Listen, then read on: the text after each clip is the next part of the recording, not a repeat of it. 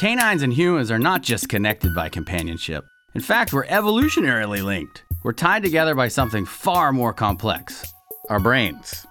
Join me as we take a peek into the inner workings of the canine brain through the lens of human cognition, with stories and interviews from leading psychologists, anthropologists, veterinarians. We're going to tackle questions of dog love, anxiety, and even shame. I'm Brian Hare, founder of Dognition, professor at Duke University in cognitive neuroscience. Welcome to Dog Smarts